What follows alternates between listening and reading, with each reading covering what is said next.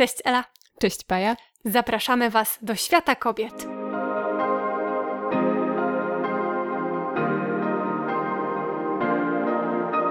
No cześć po długiej przerwie. Cześć Ala po długiej przerwie.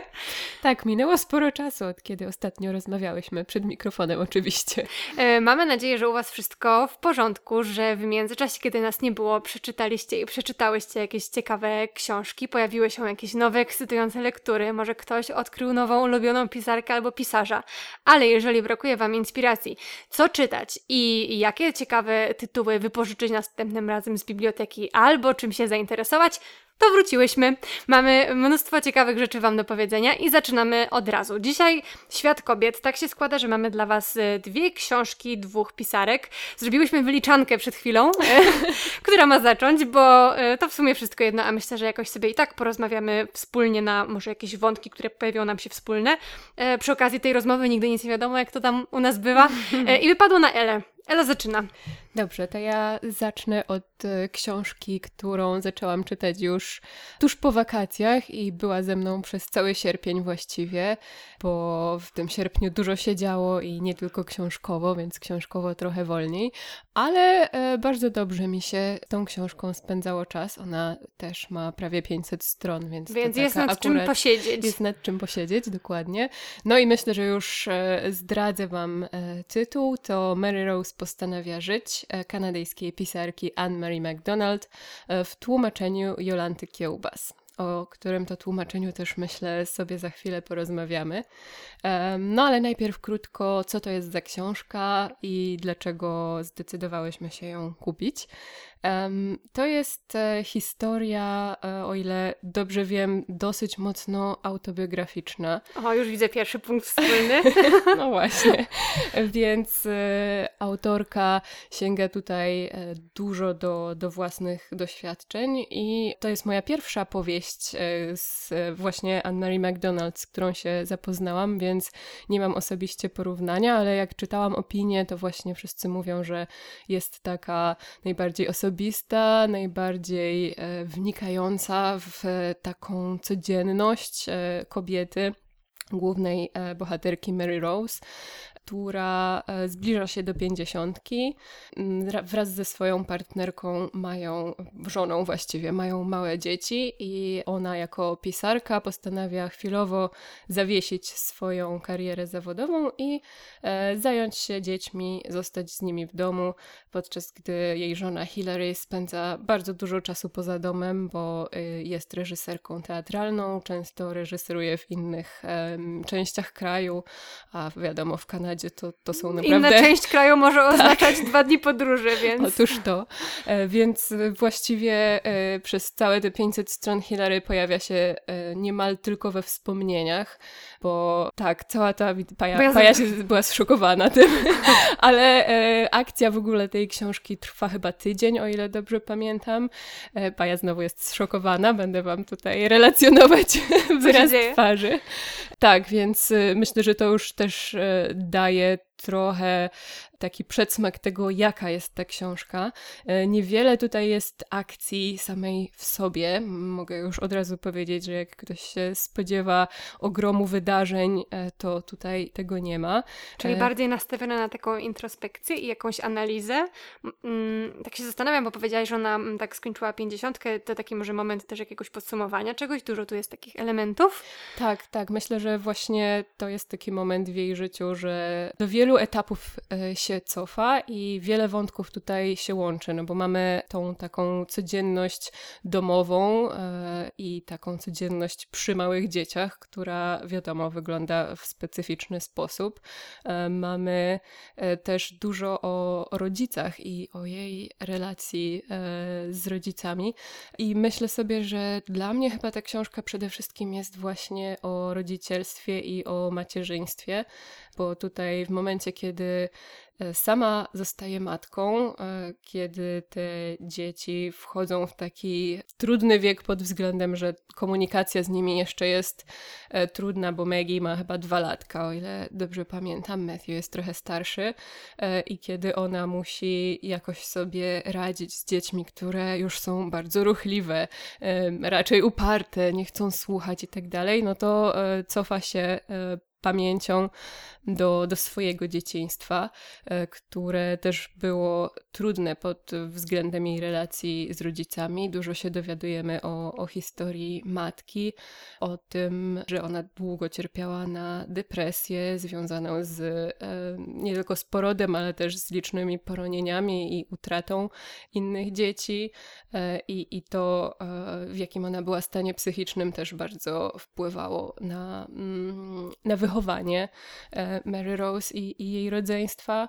I Czasami nawet jeszcze dalej do kolejnego pokolenia się cofamy w tych e, rozważaniach, bo dziadek Mary Rose z kolei e, był imigrantem e, z Libanu. Dowiadujemy się, jak wyglądało jego małżeństwo zawarte już w Kanadzie, więc trochę to jest o takich doświadczeniach, czy to traumatycznych, czy innych, przekazywanych nieświadomie z pokolenia na pokolenie, a trochę o takim lęku, czy te doświadczenia właśnie zostały przekazane. Prze tak, tak. Czy coś się we mnie kryje takiego e, szkodliwego, szkodliwego tak? co, co, mogę przenieść na dzieci? Tak, co mogę przenieść na dzieci, albo co przeniosła na mnie moja matka, też nie, niechcący czy nieświadomie, więc dużo tu jest takich rozważań no właśnie nad tym dziedziczeniem różnych rzeczy. To jeszcze tak trochę, bo myślę, przejdziemy na pewno do tego tłumaczenia, ale tak chciałam podpytać o samą tą relację między Mary Rose a jej żoną. Czy to jest takie bardzo samotne macierzyństwo, czy ona jest właśnie tą główną y, wychowaw wychowawczynią y, ich dzieci? Jak to, czy to też jest taki element, który ona poddaje analizie w tej książce? To jest e, chyba trudne do ocenienia właśnie dlatego, że mamy tutaj tylko ten e, wycinek, tą nieobecność, tą nieobecność e, więc myślę, że Hillary w ogóle jest taką postacią zarysowaną tylko poprzez jakieś takie bardzo szybkie rozmowy telefoniczne i poprzez refleksje Mary Rose, które niekoniecznie są obiektywne i przedstawiają żonę w jakimś e, takim prawdziwym świetle, ale myślę, że to też jest e, inny ciekawy aspekt, na który warto zwrócić uwagę, że to ich małżeństwo rzeczywiście wydaje się takie bardzo tradycyjne, właśnie z takim typowym podziałem, podziałem mhm. ról, tak, że Hill jest tą, która robi karierę, wyjeżdża i jest nieobecna, przynajmniej w tym e, okresie, który jest tutaj opisany w książce. E, a Mary Rose e, właśnie myśli o sobie jako matce, gospodyni domowej i, i tak dalej.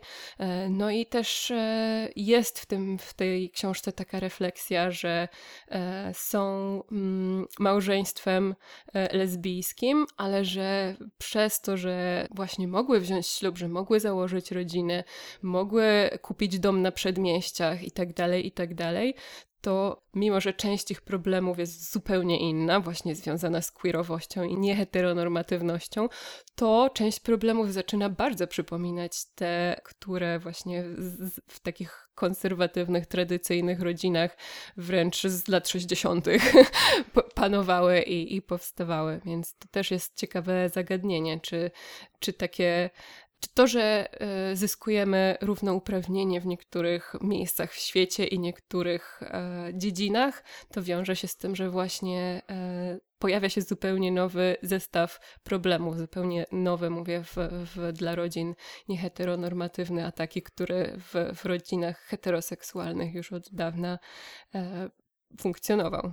To chyba jest taki często powtarzający się wątek w książkach poruszających relacje queerowe i na ile mm, ta tak sobie myślę, ta heteronorma jest jakimś takim status quo, do którego po prostu łatwo się odwołać. Mhm. Jak trudno jest wymyślić e, nowy system funkcjonowania, nowy sposób podziału obowiązków, e, nowe metody nawiązywania relacji, nowe metody rozwiązywania problemów, bo jednak no, są te pewne utarte schematy, które podpowiadają nam, jak coś można zrobić na skróty, to zrobimy mhm. to tak, a ten taki proces, który wymaga stworzenia czegoś nowego, pomyślenia, jak coś możemy udoskonalić, co możemy zrobić inaczej, to jednak wymaga wysiłku i właśnie zastanawiało mnie, jak to jest przedstawione w tej książce, czy to jest właśnie taka od, y, skorzystanie z takich skrótowych, gotowych, y, sprawdzonych cudzysłów rozwiązań, czy, czy, czy jest też taka refleksja właśnie nad tym, co innego mogłoby się tutaj między nami pojawić, jak inaczej mogłybyśmy zorganizować swoją rodzinę. Tak, myślę, że ona to poddaje, w sensie główna bohaterka poddaje to e, refleksji, aczkolwiek jeszcze e, skoro przy tym jesteśmy, to właśnie chciałam trochę wspomnieć o stylu e, i ten styl jest taki, powiedziałabym, z pogranicza strumienia świadomości, i te refleksje, wszystkie, które się tutaj pojawiają, zdarzają się, że są dłuższe fragmenty, że są jakieś pogłębione, ale dużo wątków jest też tak e, zarysowanych e, schematycznie, pobieżnie, właśnie dlatego, ze względu na to tempo życia, to tempo, w którym z jednej strony płyną myśli, a z drugiej strony wszystko dookoła się dzieje, tak? Przy dwójce małych dzieci, Jesteś mailach, telefonach. a drugim, tak, tak, dokładnie biegniesz do szkoły, ze szkoły i tak dalej, więc ten e, styl jest e, bardzo fragmentaryczny miejscami, bardzo taki szybki, chaotyczny. E, dialogi też moim zdaniem są bardzo autentyczne pod względem tego, jak są nieuporządkowane i my przecież tak często rozmawiamy ze sobą, zwłaszcza, zwłaszcza jeśli jest więcej niż dwie osoby, skrótowo, albo coś się nagle komuś przypomni i właściwie zanim dojdziemy, o czym ty właściwie mówisz, to już mijają dwie strony albo kilka minut, więc nie ma tutaj aż tak dużo takich e, bardzo pogłębionych introspekcji, ale myślę, że właśnie wychodzi się z taką całą plątaniną myśli z, z tej lektury. No dobra, czy to jest moment na tłumaczenie? Myślę, że możemy. E, no bo często w naszych odcinkach przy lekturze zwracamy uwagę na tłumaczenie.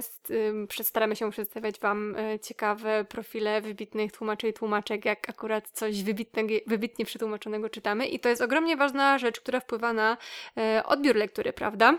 Tak, zdecydowanie. I ja niestety muszę tutaj powiedzieć, że to tłumaczenie mnie rozczarowało. Nie lubię krytykować e, tłumaczek i tłumaczy, zwłaszcza, że też e, często to jest tak, że to nie jest wina tylko jednej osoby, ale też zespołu, który e, wspólnie powinien coś e, lepiej dopracować.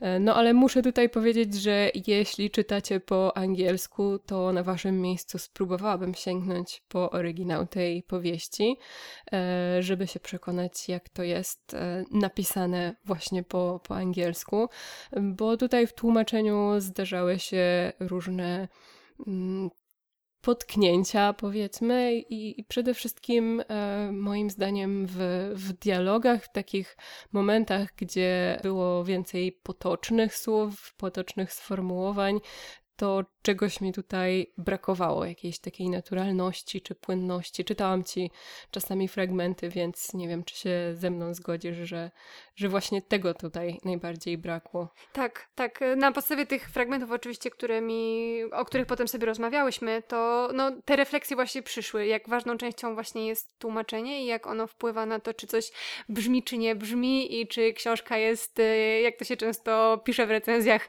e, pięknie napisana, e, autorka ma świetny styl mm. i tak mhm. dalej, i tak dalej, więc no jednak to wyczucie językowe to jest bardzo ważny aspekt. A skoro możemy sobie o tym porozmawiać i zwrócić Waszą uwagę na tłumaczy i tłumaczki, oczywiście mamy nadzieję, że będziecie trafić na same dobre tłumaczenia i, i, i chwalić, ale czasem jest tak po prostu, że tak jak mówisz, że no to jest, tłumaczenie to jest cały proces, więc y, wiele tam różnych rzeczy się może podziać i podczas redakcji i korekty, no ale akurat tutaj ta, ta, ta swoboda jakiegoś przekazywania myśli, zdań i odtwarzania tego, jak się rozmawia, jak się mówi, trochę się zgubiła, prawda? Tak, no też mam takie wrażenie. Także jeśli chcecie, jeśli możecie, to zachęcam do sięgnięcia po angielską wersję, ale e, ta Polska też nie chciałabym Was odstraszyć od niej. To nie jest tak, że, że tego się nie da czytać, bo o takich książkach byśmy nie opowiadały e, u siebie w podcaście. E, więc myślę, że nawet jeśli też zauważycie, znajdziecie jakieś fragmenty, które mogłyby być lepiej zrobione, to, to, to nie wpłynie na ostateczny odbiór tej książki, więc mimo. Bo w końcu jest ta książka dzisiaj tutaj z nami. Jest tak. ta książka dzisiaj z nami, dokładnie. No i mm, ja pomimo tych, e, tych swoich zastrzeżeń postanowiłam, że na tyle Dużo ciekawych myśli i ciekawych wątków e, jest w niej zawartych. E, ja też dużo o niej myślę, od kiedy ją skończyłam, więc e, dlatego tutaj wylądowała ostatecznie i zachęcam Was do lektury. Ja też Was bardzo będę zachęcać do lektury, bo słuchajcie, tak mówiłam na początku o osobach, które może odkryły jakąś nową ulubioną pisarkę albo pisarza i słuchajcie, to jestem ja. to jestem ja. Ja odkryłam Lucię Berlin. Odkryłam ją i jestem autentycznie zakochana w jej pisarstwie i to był taki przypadek spotkania z tą literaturą, że ja tę książkę miałam już zapisaną od 100, 100, 100, 100, 100, 100, 100 lat na e, Goodreads i ona mi ciągle jakoś e, umykała, a gdy wreszcie rzuciła mi się w oczy w Black Wolf, w księgarni kawiarni Black Wolf w Katowicach, to powiedziałam, to jest ten moment, kiedy ja się muszę z nią spotkać. I oczekiwania były ogromne i wszystkie zostały spełnione. um, oczywiście ja żyłam, najpierw się trochę zmartwiłam, bo od razu wiedziałam, że będę chciała Wam tę książkę polecać i myślę sobie, no co, zaczniemy od książki po angielsku, nie wszyscy przecież tutaj czytają po angielsku i tak trochę się, trochę się tym zmartwiłam, a potem e, jakoś tak się okazało, że ta książka jest przetłumaczona na polski. to znaczy nie wiem w jakim zakresie, bo tutaj mam całość, mam wszystkie opowiadania, bo Lucia Berlin pisała tylko i wyłącznie opowiadania, mamy dostępne tylko jej opowiadania.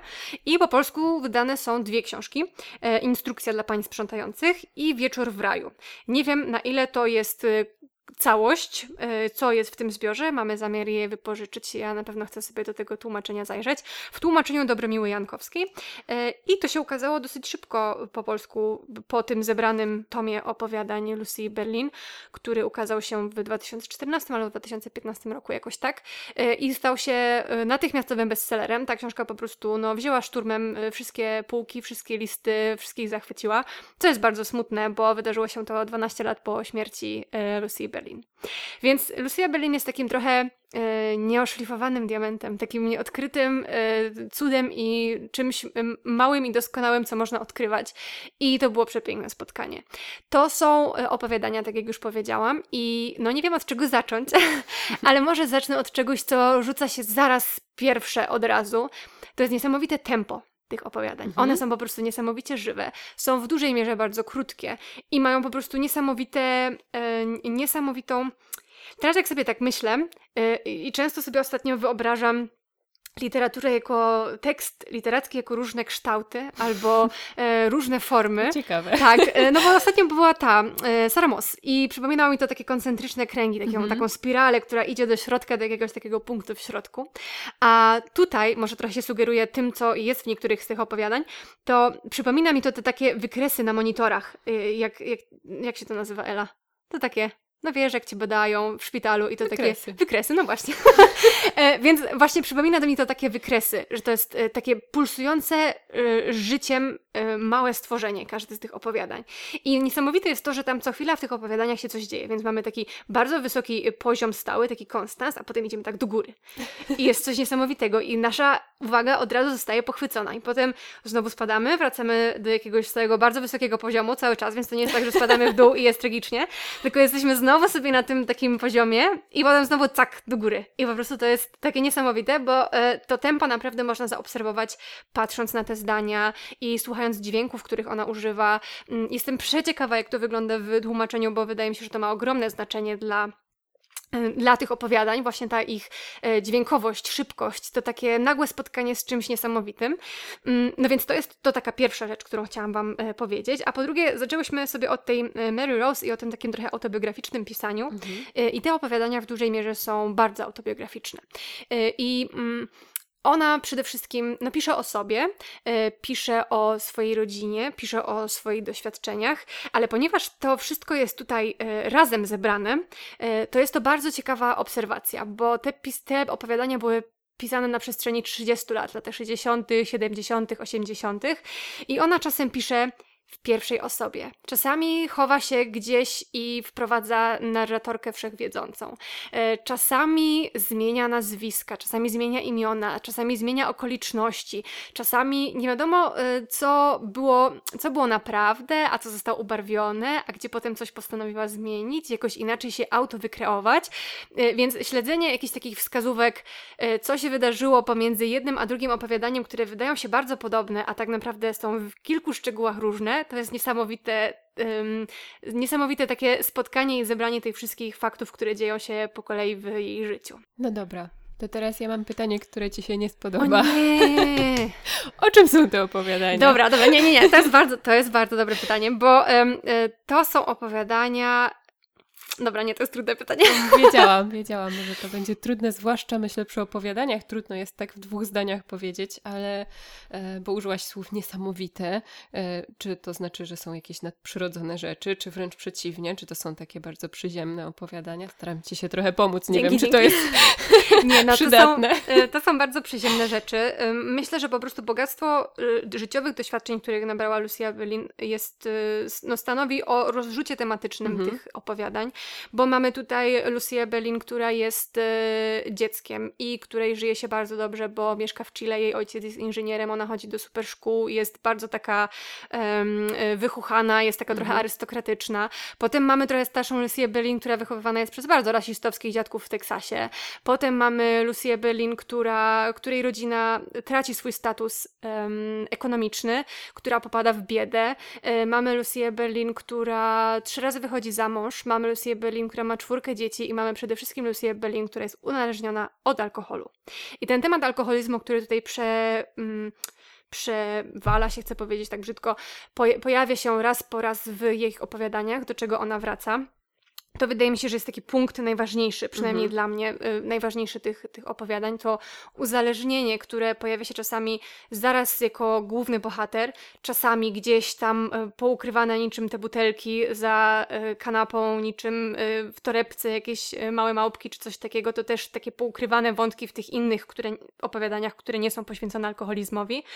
Ale ten alkohol tutaj, no Wydaje mi się, że jest ważny, zwłaszcza, że jeśli sobie spojrzymy właśnie na to, kiedy te opowiadania powstały, mamy te lata 60., 70., 80., to jest ten moment takich niesamowitych e, przemian społecznych, które miały miejsce w Stanach Zjednoczonych. Chodzi mi o feminizm i drugą falę i jakąś taką jakieś tego wyzwolenie tego, co, co kobiety mogą i kim one mogą być, jak, jak mogą po prostu funkcjonować, że w ogóle mają swoje miejsce w społeczności.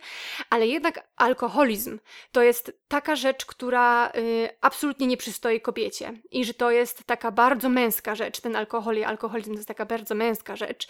Y, I on bardzo często tutaj właśnie powiedzmy sobie, spolaryzujmy sobie to, że, że mamy to spotkanie tych męskich, tych mężczyzn alkoholików i ją, kobietę alkoholiczkę. Kiedy ona wychodzi wychodzi e, pokryjomu z domu, żeby zdążyć się napić, zanim jej synowie wstaną i spotyka mężczyzn w kolejce pod kioskiem.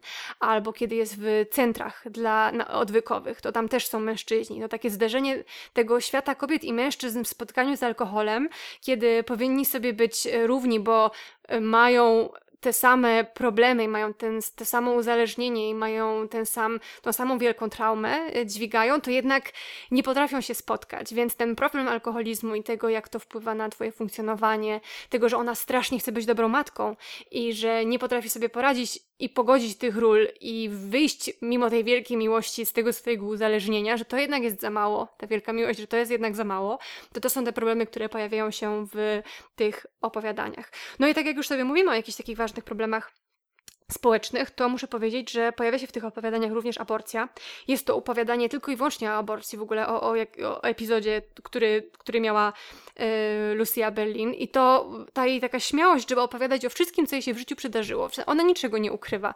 Ona pisze właśnie o swoim wstydzie, o tym, jak chowa się przed synami z tym alkoholem, e, o aborcji, o właśnie rasizmie w jej rodzinie. E, to są naprawdę bardzo takie odważne, otwarte, e, ale też z takim humorem trochę bym powiedziała powiedziała, taką autoironią w swoją mhm. stronę pisane opowiadania. Naprawdę coś niesamowitego. Wiem, że użyłam chyba niesamowitej teraz, czy to jest nadprzyrodzone, czy nie. Nie, to jest po prostu, no, nadprzyrodzenie dobra, nadprzyrodzenie dobra literatura. Super, to brzmi naprawdę bardzo zachęcająco. Naprawdę. Ja się tak aż zasłuchałam twoją opowieść. Ja bym tak strasznie wam chciała coś przeczytać, ale no y, chyba po prostu znajdę to kiedyś po polsku i może kiedyś do tego jeszcze wrócimy, bo mam tutaj naprawdę dużo pozaznaczanych y, fragmentów, bo to są po prostu piękne zdania. Naprawdę, to jeśli chodzi, myślę, że można by tworzyć naprawdę wykresy jakieś y, i to tworzyłoby piękne obrazy. Jakoś tak, jakoś tak widzę te, te opowiadania. No i też oczywiście jest to tytułowe. To tytułowe opowiadanie e, Manual for Cleaning Women, czyli instrukcja dla pań sprzątających jest naprawdę dobre. Jest naprawdę dobre. Tu z kolei mamy takie spotkanie, no też, też taki problem społeczny właśnie e, biednych z bogatymi e, i służących z panami i mhm. bardzo takie ciekawe spotkania. Właśnie na, w sumie na takim polu mm, kobiety i kobiety, że, że bogate panie i te sprzątaczki, które przychodzą e, sprzątać im w domach. To no ale tu można by dużo opowiadać o tym, o czym Lucia Berlin pisze. Bardzo Was zachęcam do zapoznania się z tą książką. No, nie, nie wiem jak, e, e, jak z tym tłumaczeniem, ale ona jest dostępna, więc polecam Wam na pewno po angielsku, a po polsku, no myślę, że po prostu warto. Myślę teraz, w jakim kształcie jest Mary Rose postanawia żyć. No i co? No i co? No nie wiem właśnie, myślę, że to jest jakiś taki dziecięcy rysunek, ale takiego um, rozwścieczonego dziecka, takie Takie, takie tornado. że trzymasz, trzymasz tę ten, ten, ten, ten kredkę bardzo, tak mocno. Bardzo mocno, tak i y, rysujesz różne takie wzory właśnie ala tornado. Ale Myślę, Tornado, okej. Okay. W takim kształcie mogłaby być Mary Rose postanawia żyć. No i tak jak zwykle e, sobie myślę na koniec, że dużo e, elementów wspólnych nam się tutaj pojawiło. No ten autobiograficzność, naszych, tak? Tak, ta autobiograficzność, ale też e, te różne takie trudne wątki, które się pojawiają i niekoniecznie, tak jak mówiłaś o tym alkoholizmie, niekoniecznie zawsze wprost, ale też przemycone gdzieś do fabuły. Tutaj Mary Rose postanawia żyć. Też są wzmianki o rasizmie w Kanadzie, między innymi są e, wzmianki o przemocy, przemocy wobec dzieci, przemocy jakiejś takiej emocjonalnej czy psychicznej e, której właściwie no, trudno znaleźć jej ślady, trudno znaleźć dowody na to. Właściwie dzieciaki nie do końca chcą się przyznać, że padły ofiarą takiej przemocy, bo to trochę y, albo właściwie bardzo mogłoby zachwiać ich światopoglądem.